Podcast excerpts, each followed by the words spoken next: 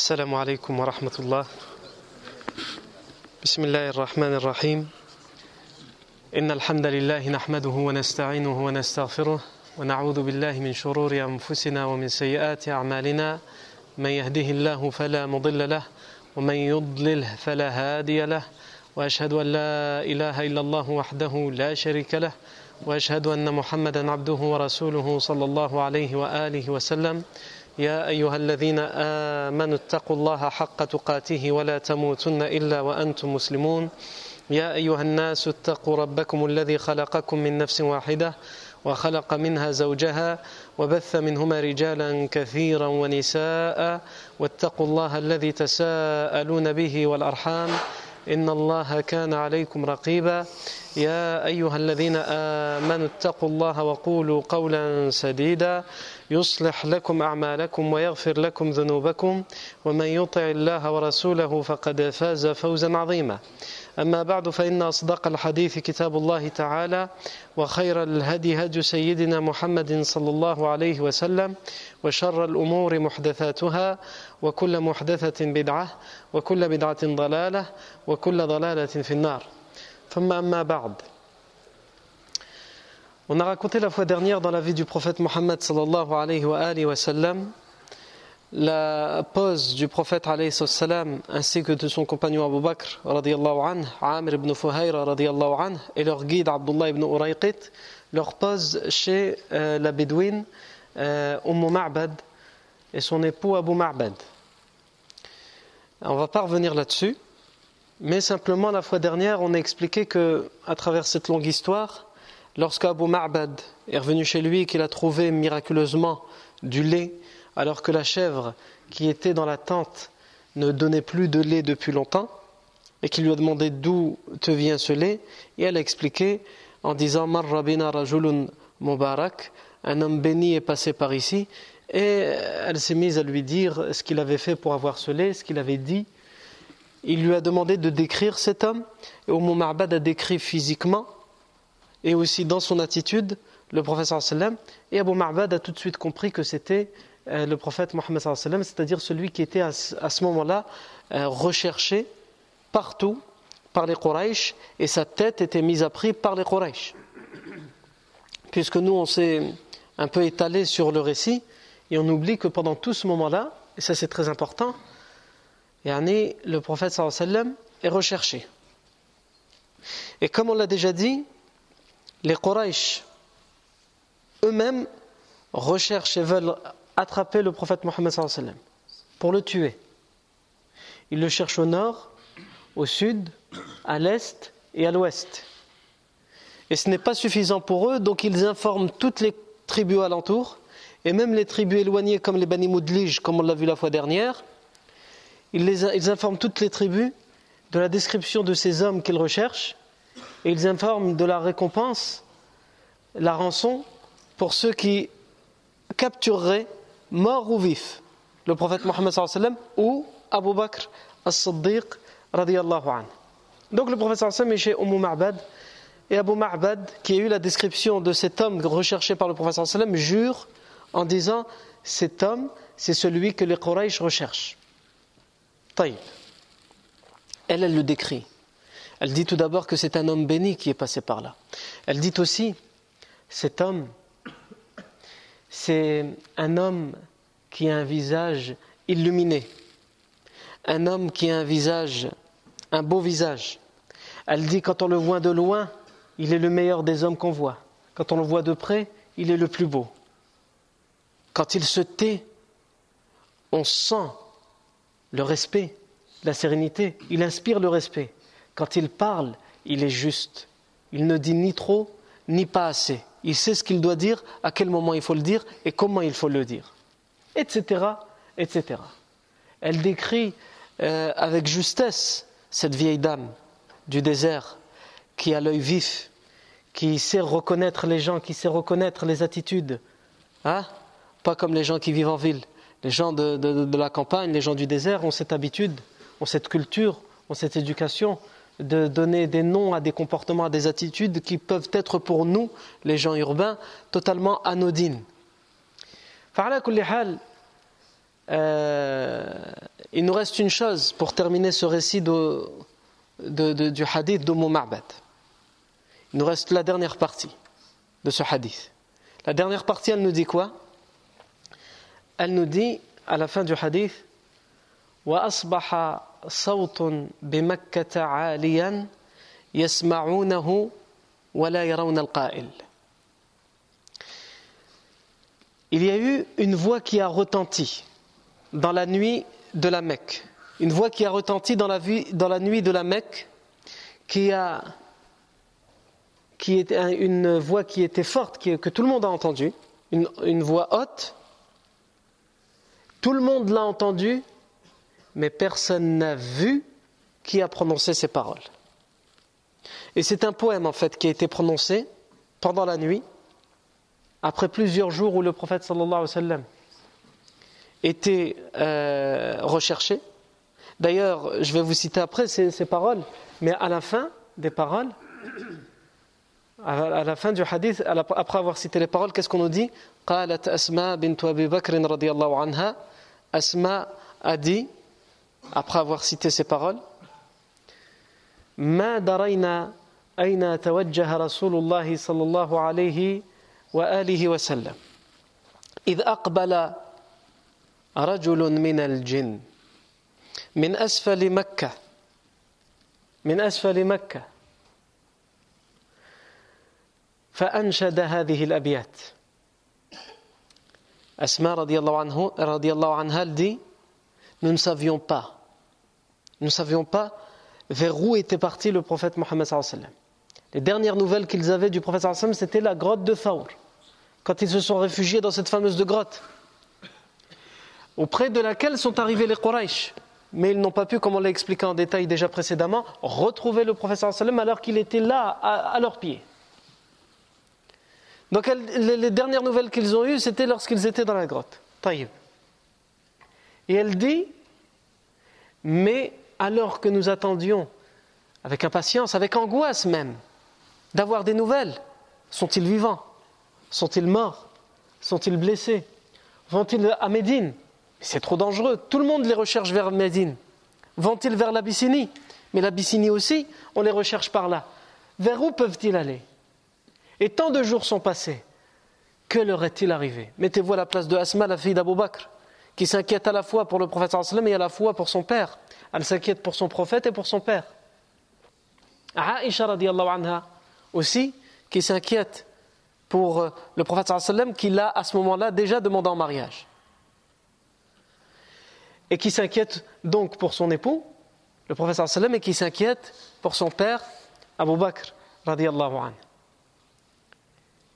Et elle dit jusqu'à ce qu'un homme de, de, de, la vallée, du, bas de la Mecque, un homme parmi les djinns, un individu parmi les djinns. Ah, ça c'est ce que Asma, radiallahu anha, elle dit. Mais après on va voir, est-ce que c'était un djinn, est-ce que c'était pas un djinn, on va, on va en discuter. Elle dit en tout cas, elle, jusqu'à ce qu'un homme parmi les djinns vienne par le bas de la Mecque et il a prononcé ces paroles, ces rimes, ces vers, ce, poème pour indiquer où est le prophète pour révéler hein, l'endroit où est le prophète sallallahu alayhi wa. Je vais revenir après sur ce qu'elle a dit Asma anha, mais là on va revenir à ce poème qui a été entendu à la Mecque. Parce que, euh, pourquoi je dis on n'est pas sûr que ce soit un djinn? Puisque Asma anha elle-même dit les gens entendaient la voix et les paroles et suivaient ces paroles, mais ils n'ont pas vu qui c'était. Donc elle sous-entend que c'était invisible. Et si c'était invisible, ça ne pouvait être qu'un djinn. Et on sait qu'à cette époque-là, des djinns étaient déjà convertis à l'islam, mais comme j'ai dit, on va y revenir. Qu'est-ce que ces paroles ont dit? Ces paroles disent Jazallahu Rabbul Arshi jazaihi رفيقين حل بخيمتي أم معبدي هما نزل بالبر وارتحل به وأفلح من أمسى رفيق محمد فيا لقصي ما زوى الله عنكم به من فعال لا يجازى وسؤدد وليهن بني كعب مكان فتاتهم ومقعدها للمؤمنين بمرصد سلوا أختكم عن شاتها وإنائها فإنكم إن تسألوا الشاء تشهدوا. Ces paroles, qu'est-ce qu'elles disent? الله رب العرش خير جزائه رفيقين أحل بخيمتي أم معبدي جزى الله qu'Allah récompense. رب العرش le maître du trône. Qu'Allah, le maître du trône, récompense khayra jazaihi de la meilleure de ses récompenses. Rafiqaini, deux compagnons. Halla bi ummi ma'badi, qui se sont arrêtés aux deux tentes de Umm Ma'bad.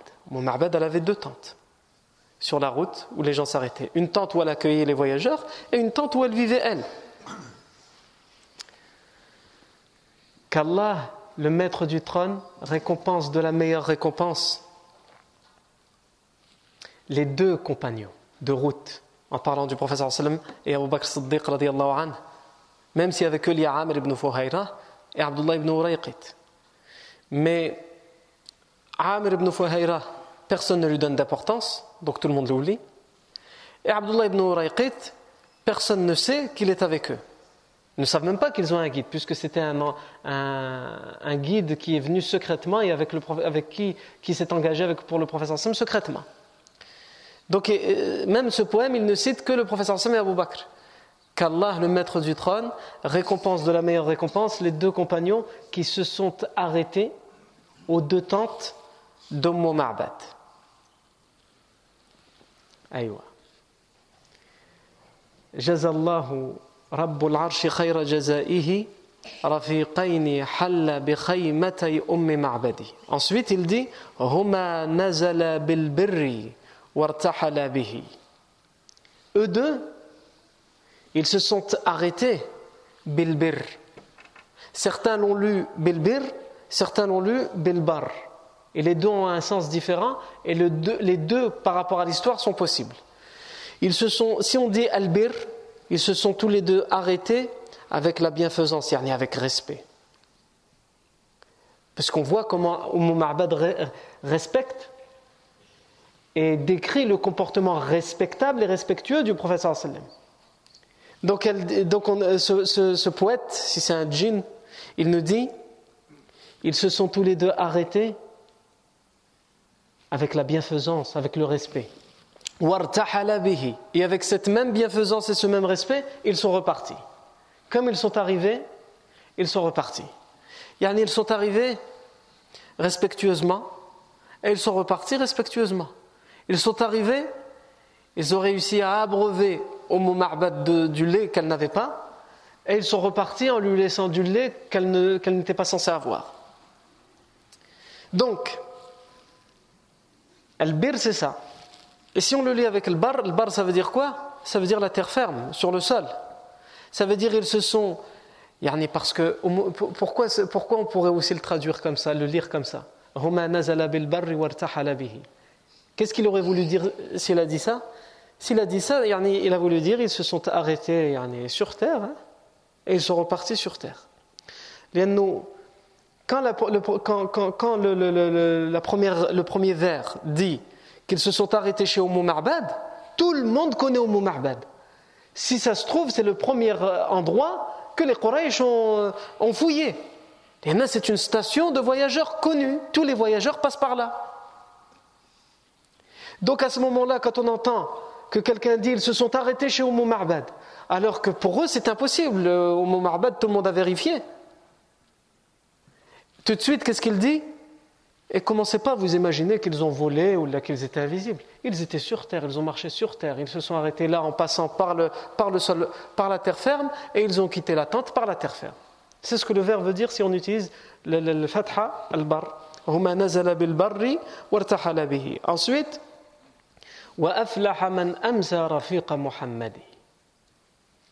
et il a le succès, celui qui le soit rentré est devenu le nouveau compagnon de Muhammad. En parlant de qui? D'Abu Ma'bad. Mais il ne le cite pas. Hein? Il ne donne pas son nom. Mais nous, on sait à travers l'histoire que c'est Abu Ma'bad. Mais comme là, sa conversion est encore secrète et que le professeur sallam hein, lui a dit ne me suis pas tout de suite, mais attends d'être sûr que je sois arrivé à Médine, etc. On dit, et il a le succès, celui qui le soit rentré, parce qu'Abu Marbad n'était pas là, et c'est quand il est rentré qu'il a su qui était passé par là, il a dit je suis le professeur sallam. Et il a le succès, celui qui le soit rentré est devenu le compagnon de Muhammad.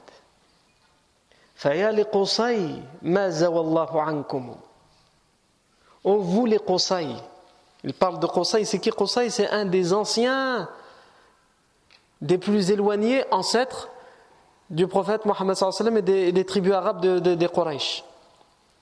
Donc il dit Fayali Qusay, ô vous la tribu de Qusay, les descendants de Qusay, Mazawallahu ankum. Allah n'a pas éloigné de vous. Ce poème dit Allah n'a pas éloigné de vous la tribu des Qusay, il n'a pas éloigné de vous quoi? Eh bien, c'est le, rime qui suit, la rime qui suit, le vers qui suit, qui l'explique. Fayali Qusay, Mazawallahu ankum. Bihi min fa'alin la yujaza wa su'dadi. Il n'a pas éloigné de vous les actes, des actes non récompensés et le triomphe, d'avoir le triomphe sur les autres.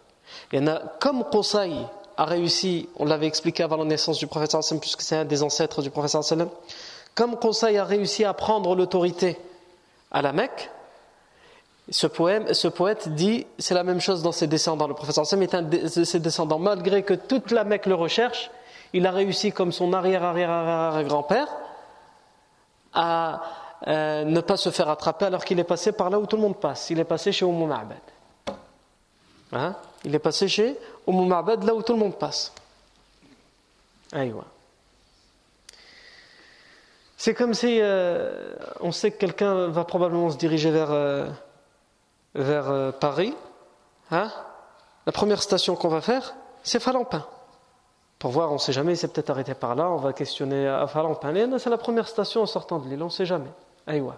Donc quand tu quand es sûr d'avoir tout cherché, toutes les stations jusqu'à Paris, la nationale, les départementales, et qu'ensuite tu entends quelqu'un qui te dit il, est passé à Falampin, il a pris son café là-bas, café noisette, 1,20€, etc. etc.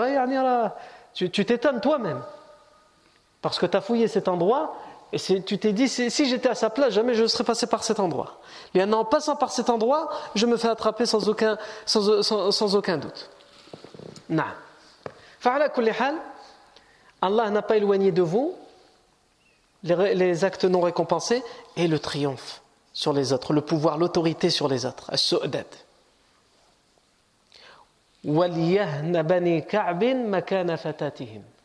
Et là, il parle de, des Ka'b, les descendants de Ka'b, à qui appartient euh, Abu Bakr Siddiq et il dit, et que les Ka'b, les descendants de Ka'b se tranquillisent.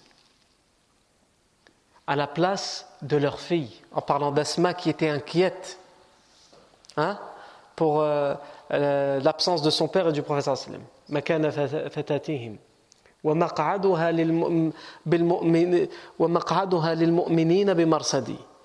Et à sa place, elle est pour les croyants, en parlant du prophète sallam, en parlant de, ceux qui l'accompagnent comme Abu Bakr, Amr ibn elle est euh, marsad, quelqu'un qui surveille et qui, donne des informations. Donc elle a toute sa place là où elle est à la Mecque. Et le poème termine par dire Salu ukhtakum an shatiha wa ina'iha fa innakum in tas'alu. Demandez donc, c'est-à-dire si vous ne me croyez pas, allez demander à votre sœur en parlant d'Oumou Ma'bad. Allez lui demander si vous ne me croyez pas. Demandez à votre sœur. Et questionnez-la pour être sûr qu'il donne la vérité, qu'il leur donne des indices sur ce qui s'est passé. Questionnez-la à propos de son lait et de son seau dans lequel il y a le lait. Parce que même si vous interrogiez les chèvres, elles se mettraient elles-mêmes à témoigner de ce qu'elles ont vu et de ce qu'elles ont vécu, ces chèvres, lors de la présence du prophète sallam.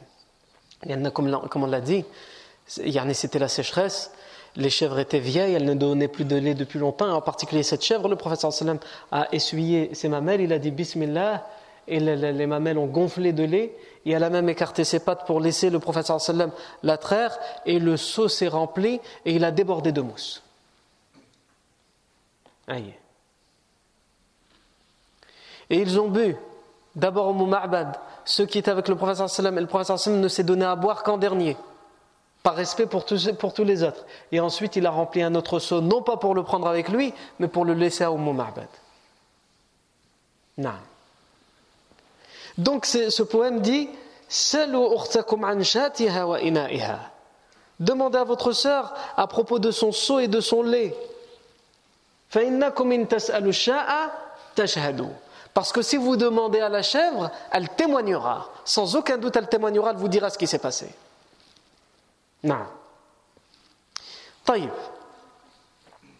Donc on a dit ensuite, qu'est-ce qu'elle a dit Asma après ces paroles قالت اسماء رضي الله عنها ما درينا أين توجه رسول الله صلى الله عليه وآله وسلم إذ أخرج رجل من الجن من أسفل مكة فأنشد هذه الأبيات والناس يتبعونه ويسمعون صوته ولا يرونه حتى خرج من أعلاها فلما سمعنا قوله عرفنا حيث توجه رسول الله صلى الله عليه وسلم وأن وجهه إلى المدينة Donc Asma dit Nous ne savions pas, nous n'avions aucune connaissance, aucune information de où était le prophète Mohammed sallallahu alayhi wa sallam. Et Ajib, ici, si on en croit ses propos, à aucun moment, Asma, qui est jeune, qui s'inquiète sans aucun doute pour le prophète, mais pour Abu Bakr aussi, qui est son père, qui les a laissés. À aucun moment elle ne dit Nous ne savions pas où était mon père et le prophète. Ou où était le prophète et mon père? Elle dit Nous ne savions pas où était le prophète. Il y en a ce qui compte tout d'abord. Ce qui compte tout d'abord, c'est le prophète. Et là, on voit l'amour, Yarni, l'amour que les compagnons hommes et femmes, voués pour le prophète Mohammed. Et on aura le temps encore de le voir. Et ça fait rappeler euh, un récit dont on va parler plus tard à la bataille de Uhud à Médine, lorsque le prophète va rentrer de la bataille de Uhud. Et qu'une femme attend, comme toutes les femmes de Médine, le retour du prophète Mohammed de la bataille de. Les, nouvelles, comme vous l'avez probablement déjà entendu, la bataille de militairement, a été un échec pour les musulmans. Il y a eu beaucoup de morts. Et donc tout le monde s'inquiétait parce qu'il y avait même des rumeurs sur le champ de bataille que le prophète sallam avait été tué. Et certes, il avait reçu de graves coups de glaive sur son casque et sur son armure, armure, comme on le verra plus tard, qui vont lui donner de graves blessures à la fois au visage, à la bouche et à l'épaule. Mais ça, on le verra plus tard. Et donc, vous avez les gens de Médine qui ne savent pas. Ils ont d'abord une première rumeur qui a dit le prophète sallam est mort et la bataille de Uhud est perdue. Ensuite, on leur dit non, il n'est pas mort, il est blessé et la bataille, elle est quand même perdue. Et donc, les femmes attendent. Et vous avez une femme qui a laissé partir pendant la bataille de Uhud son père son mari et son fils. Son père, son mari et son fils. Et selon certaines versions, une quatrième, son frère aussi. Elle attend, comme toutes les femmes, le retour, pleine d'angoisse, des siens. Enfin, en tout cas, c'est ce qu'on croit quand on la voit angoissée comme ça, parce qu'elle n'est pas comme les autres femmes, elle n'a pas juste un mari ou un fils ou un père, ou un cousin ou un oncle. Elle a trois personnes très proches d'elle, père, mari et fils. Donc elle attend. On croit qu'elle attend angoissée les siens. Sans aucun doute, elle est angoissée pour les siens. Mais avant tout, elle se préoccupe du prophète puisque quand les gens vont revenir, et ils n'osent pas lui annoncer. Vous imaginez annoncer à une femme qui attend Ils n'osent pas lui annoncer quoi? Eh bien que tout simplement, elle a perdu à la fois son père, son mari et son fils. Son père, son mari et son fils. Donc ils lui disent, nous t'annonçons le euh, décès de ton père. Elle ne trouve comme seule réponse que de leur dire, alors qu'on vient de lui annoncer la mort de son père, comment va mon mari? Non. Comment va mon fils? Non. Comment va le prophète Mohammed sallallahu alayhi wa Ils lui disent le prophète sallallahu va bien. Mais il y a autre chose que nous devons te dire. Tu as perdu aussi ton mari. Et elle leur répond Comment va le prophète Mohammed sallallahu alayhi wa Écoute, le prophète sallallahu va bien. On vient de t'annoncer la mort de ton père et de ton mari. Et il y a aussi une troisième personne, ton fils. Lui aussi, il ne reviendra pas. Et elle leur dit comment va le prophète sallallahu Ils leur disent le prophète alayhi wa va bien. Elle leur dit je ne vous croirai pas tant que je ne l'aurai pas vu de mes propres yeux. Et lorsqu'elle le verra, elle dira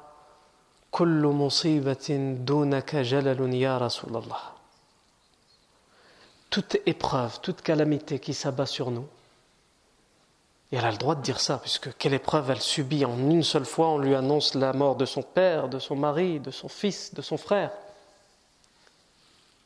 Elle dit toute épreuve, tant que nous ne sommes pas éprouvés dans ta perte à toi, est facile, est supportable. Ce qui serait insupportable, ce serait de te perdre toi. Et ça aussi, malheureusement, on le verra. On le verra. J'essaie de raconter la vie du professeur Sam avec le plus de détails possible pour éloigner le plus loin de nous le moment où le professeur Sallam décédera. Il y en a revivre le moment du décès du professeur Sallam. C'est la pire des épreuves, même si nous n'étions pas nés, que nous avons subi et qu'a subi la communauté du prophète Mohammed Quoi qu'il arrive dans ta vie aujourd'hui, même si toi tu n'as pas vu le professeur tu n'as pas vécu avec le professeur sache et tu dois avoir la certitude que la pire des épreuves que tu as eu à subir, pourtant tu n'étais pas vivant, c'est celle-ci. Le fait d'avoir perdu le prophète Mohammed sallallahu alayhi wa. Donc je reviens à Asma bint Abi Bakr qui se préoccupe tout d'abord du prophète sallam et elle dit nous ne savons pas où était le prophète Mohammed sallallahu alayhi wa sallam. Jusqu'à ce qu'un djinn viennent du bas de la Mecque. Et il a récité ce poème que nous avons expliqué. Et que les gens suivaient, entendaient, mais ne voyaient pas. Jusqu'à ce que ces paroles se sont envolées du côté des hauteurs de la montagne de la Mecque. Et elles ont disparu. Et là, lorsque nous l'avons entendu, nous avons entendu ces paroles, ils se sont arrêtés chez Oumou Marbad, demandaient à sa chèvre, demandaient à son seau, etc nous avons su vers où se dirigeait le professeur sallam? Et nous savions que s'il s'était arrêté chez Umm Abad, c'est qu'il se dirigeait vers Médine. Aïwa. Donc tout le monde sait à présent qu'il se dirige vers Médine. Et au moment où ces paroles retentissent dans la nuit de la Mecque, le prophète sallam est bientôt arrivé à Médine. Il ne lui reste plus que quelques kilomètres, non pas pour arriver à Médine, mais pour arriver à Quba. Ah, Quba, c'est le premier village avant Médine, c'est un village de musulmans à cette époque-là. Ce sont d'ailleurs les premiers, on en avait parlé, les premières tribus qui ont commencé à accueillir les premiers émigrants, avant que ce soit les Médinois qui le fassent. Mais laissez-moi ici ouvrir une parenthèse sur, cette fameuse, sur ces fameuses paroles de, ce, poème. Sont-ils authentiques ou non? Et c'est un récit authentique. Ce récit appartient au récit d'Omo Ma'bad. Et nous, on a déjà expliqué, il me semble il y a deux semaines ou trois, que le récit d'Omo Ma'bad, il est rapporté dans plusieurs chaînes de transmission différentes. Et que toutes les chaînes de transmission ont été affaiblies. Mais que certains savants considèrent que quand on regroupe toutes ces chaînes de transmission, si on les prend individuellement, elles sont toutes faibles. Mais quand on les regroupe toutes, ça donne au minimum un hadith Hassan jugé bon. Parmi les savants qui ont considéré cela, il y a Al-Hakim, il y a Ibn Kathir, il y a parmi les contemporains Akram Diya Al-Umari et d'autres. Ici, la parenthèse que je veux ouvrir, c'est sur ce poème en particulier, parce que euh, quelquefois il y a des endroits dans le texte qui sont plus faibles que d'autres. Et quand euh, le, le muhaddith, l'Albani, s'intéresse à cette partie, il la rend très faible. Il la rend très faible. Il l'a très affaiblie. Mais quand il s'intéresse à la globalité du récit de, la pose du prophète Mohammed chez Umm Ma'bad, il considère que lui aussi, l'Albani que quand on regroupe toutes les chaînes de transmission, ça nous donne un récit à peu près euh, fiable, à peu près bon. C'est-à-dire que les détails, on ne peut pas leur faire confiance, mais on sait que dans les grandes lignes, le prophète sallam est passé chez Umm Ma'bad, qu'il a eu l'histoire avec la chèvre, etc.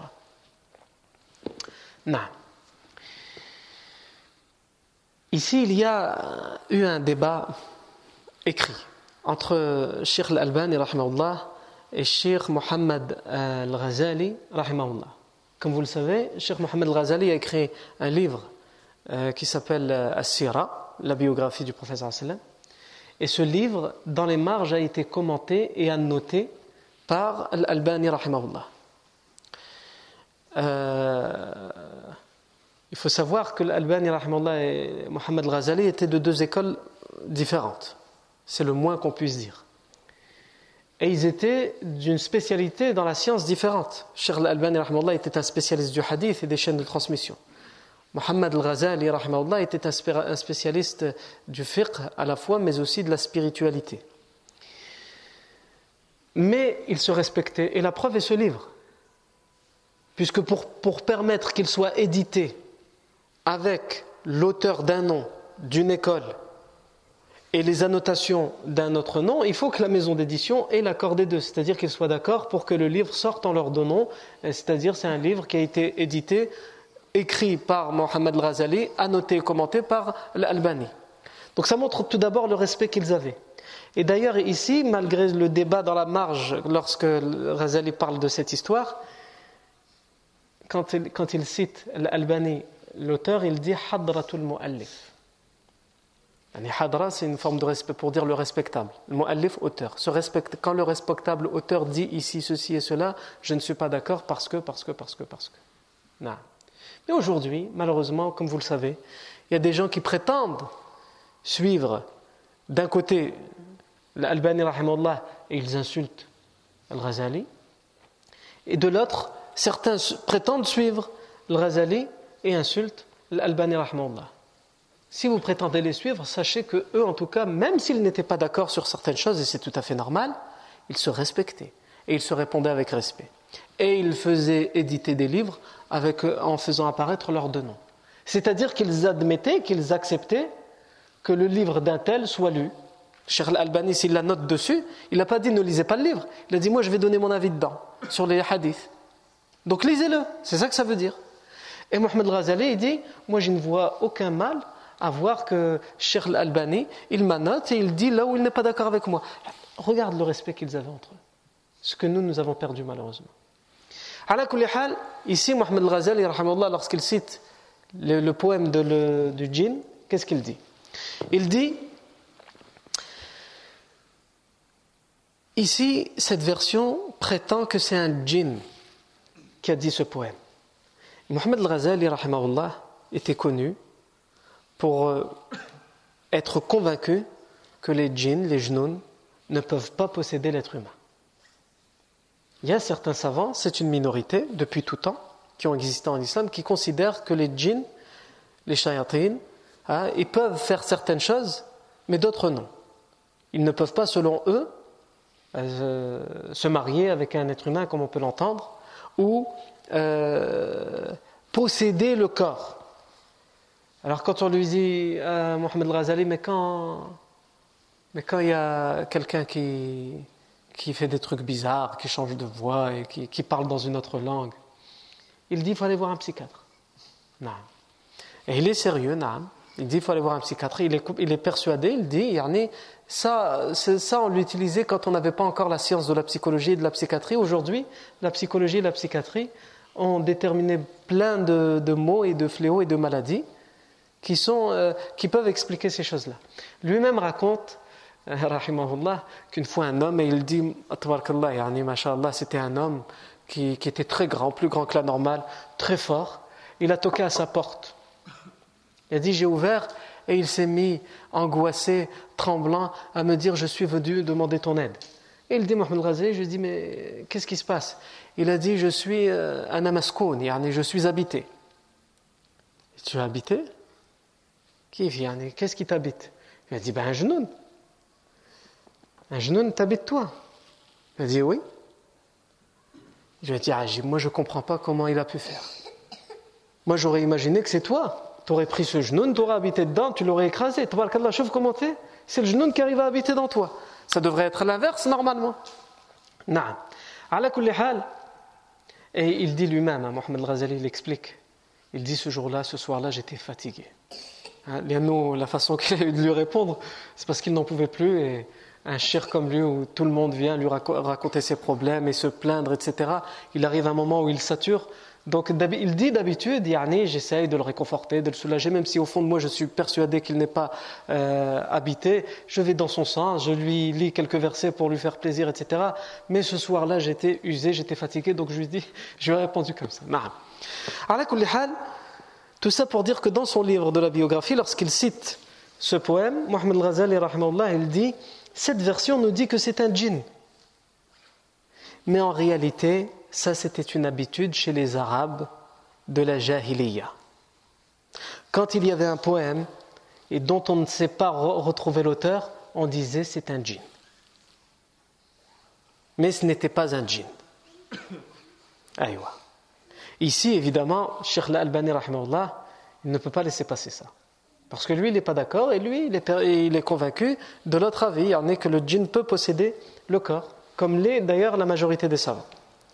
Et donc l'Albani, il dit, en disant le respectable auteur dit ici ceci et cela, mais ce qu'il oublie, c'est pas la version qu'il le dit, c'est Asma radiallahu anha qui le dit.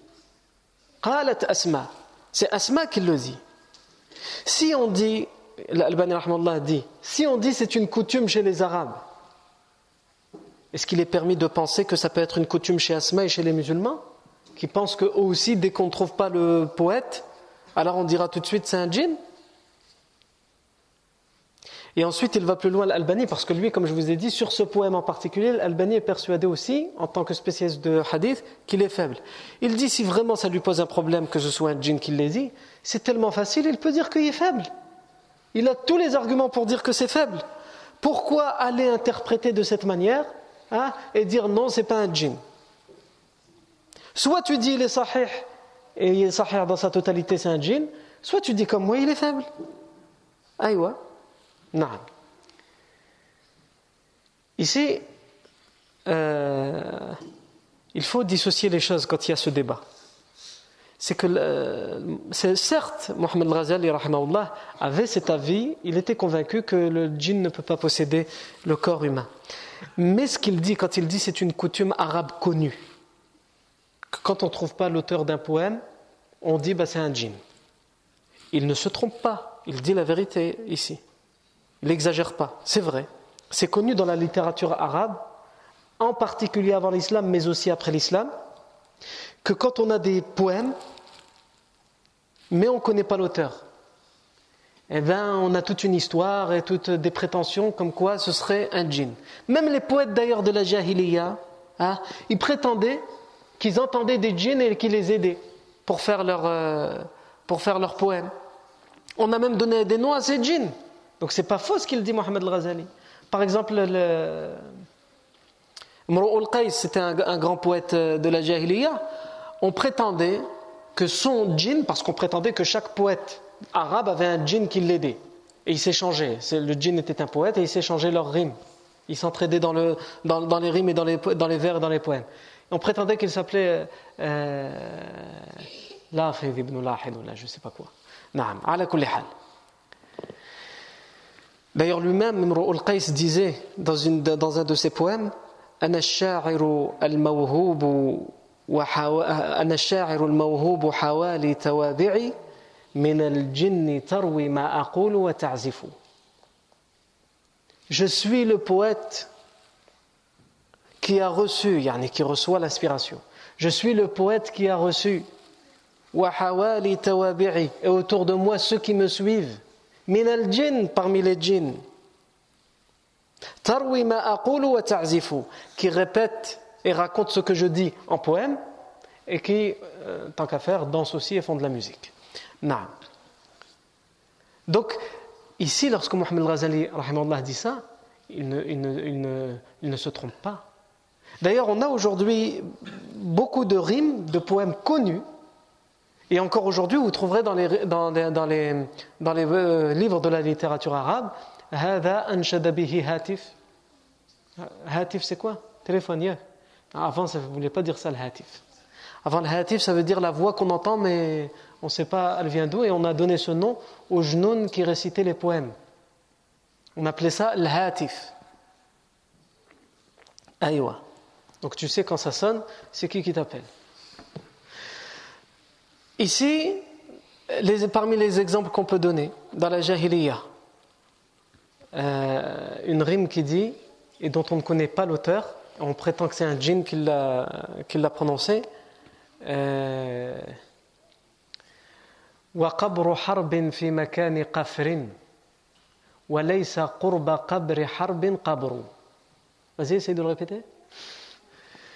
نعم وقبر حرب بمكان قفر وليس قرب قبر حرب قبر Et justement, une des, un des arguments que les littéraires arabes utilisent pour dire que c'est un djinn qui l'a dit, il dit on met au défi, et c'est vrai, on ne peut pas le faire. Il existe aussi des choses comme ça en français. De, à quelqu'un qui l'apprend, même si tu l'apprends par cœur, et de le répéter plus de trois fois sans mélanger les lettres, parce qu'il y a des bails des rats partout de, dans un sens différent. نعم وقبر حرب بمكان قفر وليس قبر آه مشات وليس قرب قبر حرب قبر Qu'est-ce que وقبر حرب بمكان قفر la tombe de Harb c'est quoi Harb c'est la guerre ici ça parle pas de la guerre ça parle d'un homme qui s'appelait Harb et la tombe de Harb un homme qui s'appelait Harb et la tombe de Harb بمكان قفر dans un endroit désert. C'est qui Harb? Eh Bien, c'est le père d'Abu Sufyan, Abu Sufyan ibn Harb. C'est un des notables de la Jahiliya qui est mort justement dans le désert, ça c'est vrai. Il est mort en voyage et il a été enterré par ses compagnons de voyage dans cet endroit-là. Et personne n'a jamais compris comment il est mort, donc on a inventé toute une histoire. Il y a même cette rime qui tourne. Et je vais vous expliquer, Yani et la tombe de Harb dans un endroit désert.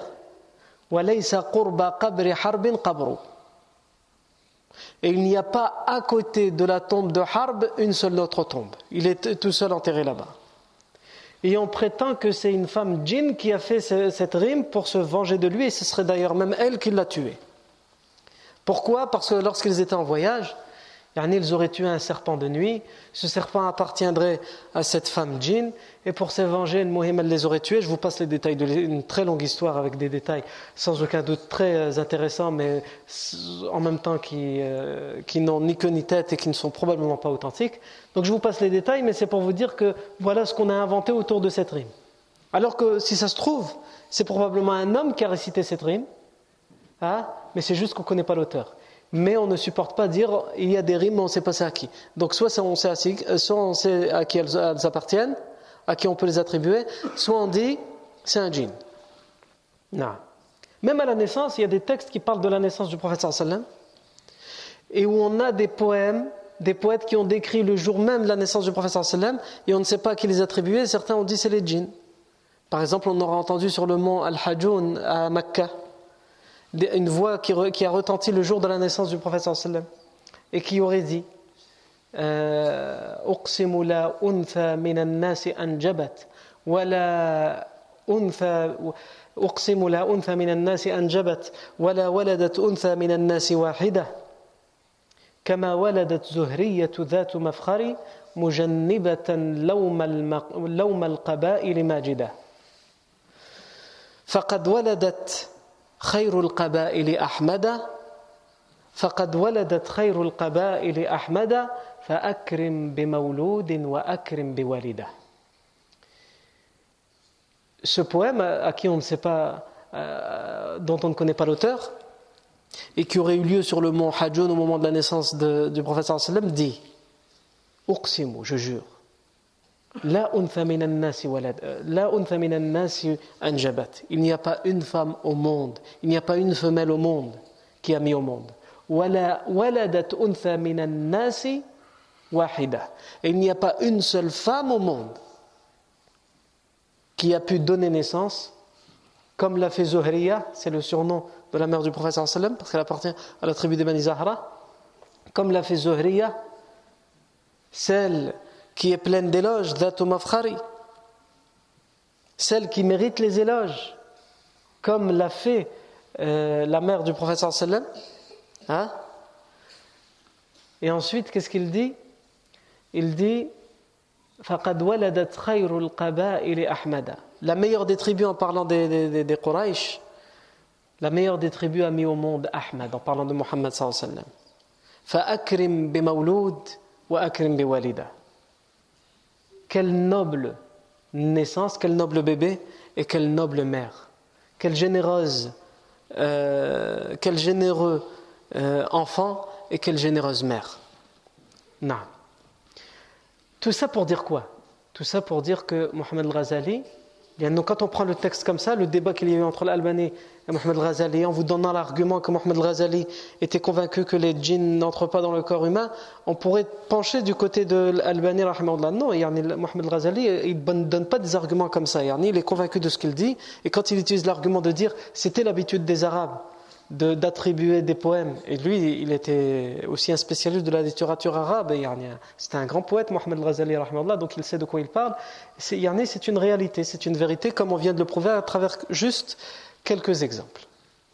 On revient au prophète Mohammed, qui, comme je vous l'ai dit, s'approche enfin de la ville de Quba. Et comme la ville de Quba, la ville de Quba n'est pas la ville de Médine. Mais c'est une ville qui s'est convertie à l'islam et qui a accueilli les premiers émigrants et qui attend avec impatience la venue du prophète Mohammed sallam. Le prophète sallam arrive bientôt à Quba. Enfin, il est loin hein, des griffes des Quraysh. Il est enfin sauvé, ou plutôt, il est presque sauvé. Parce que un homme, un chef de tribu, accompagné de dizaines de cavaliers armés jusqu'aux dents, va s'interposer.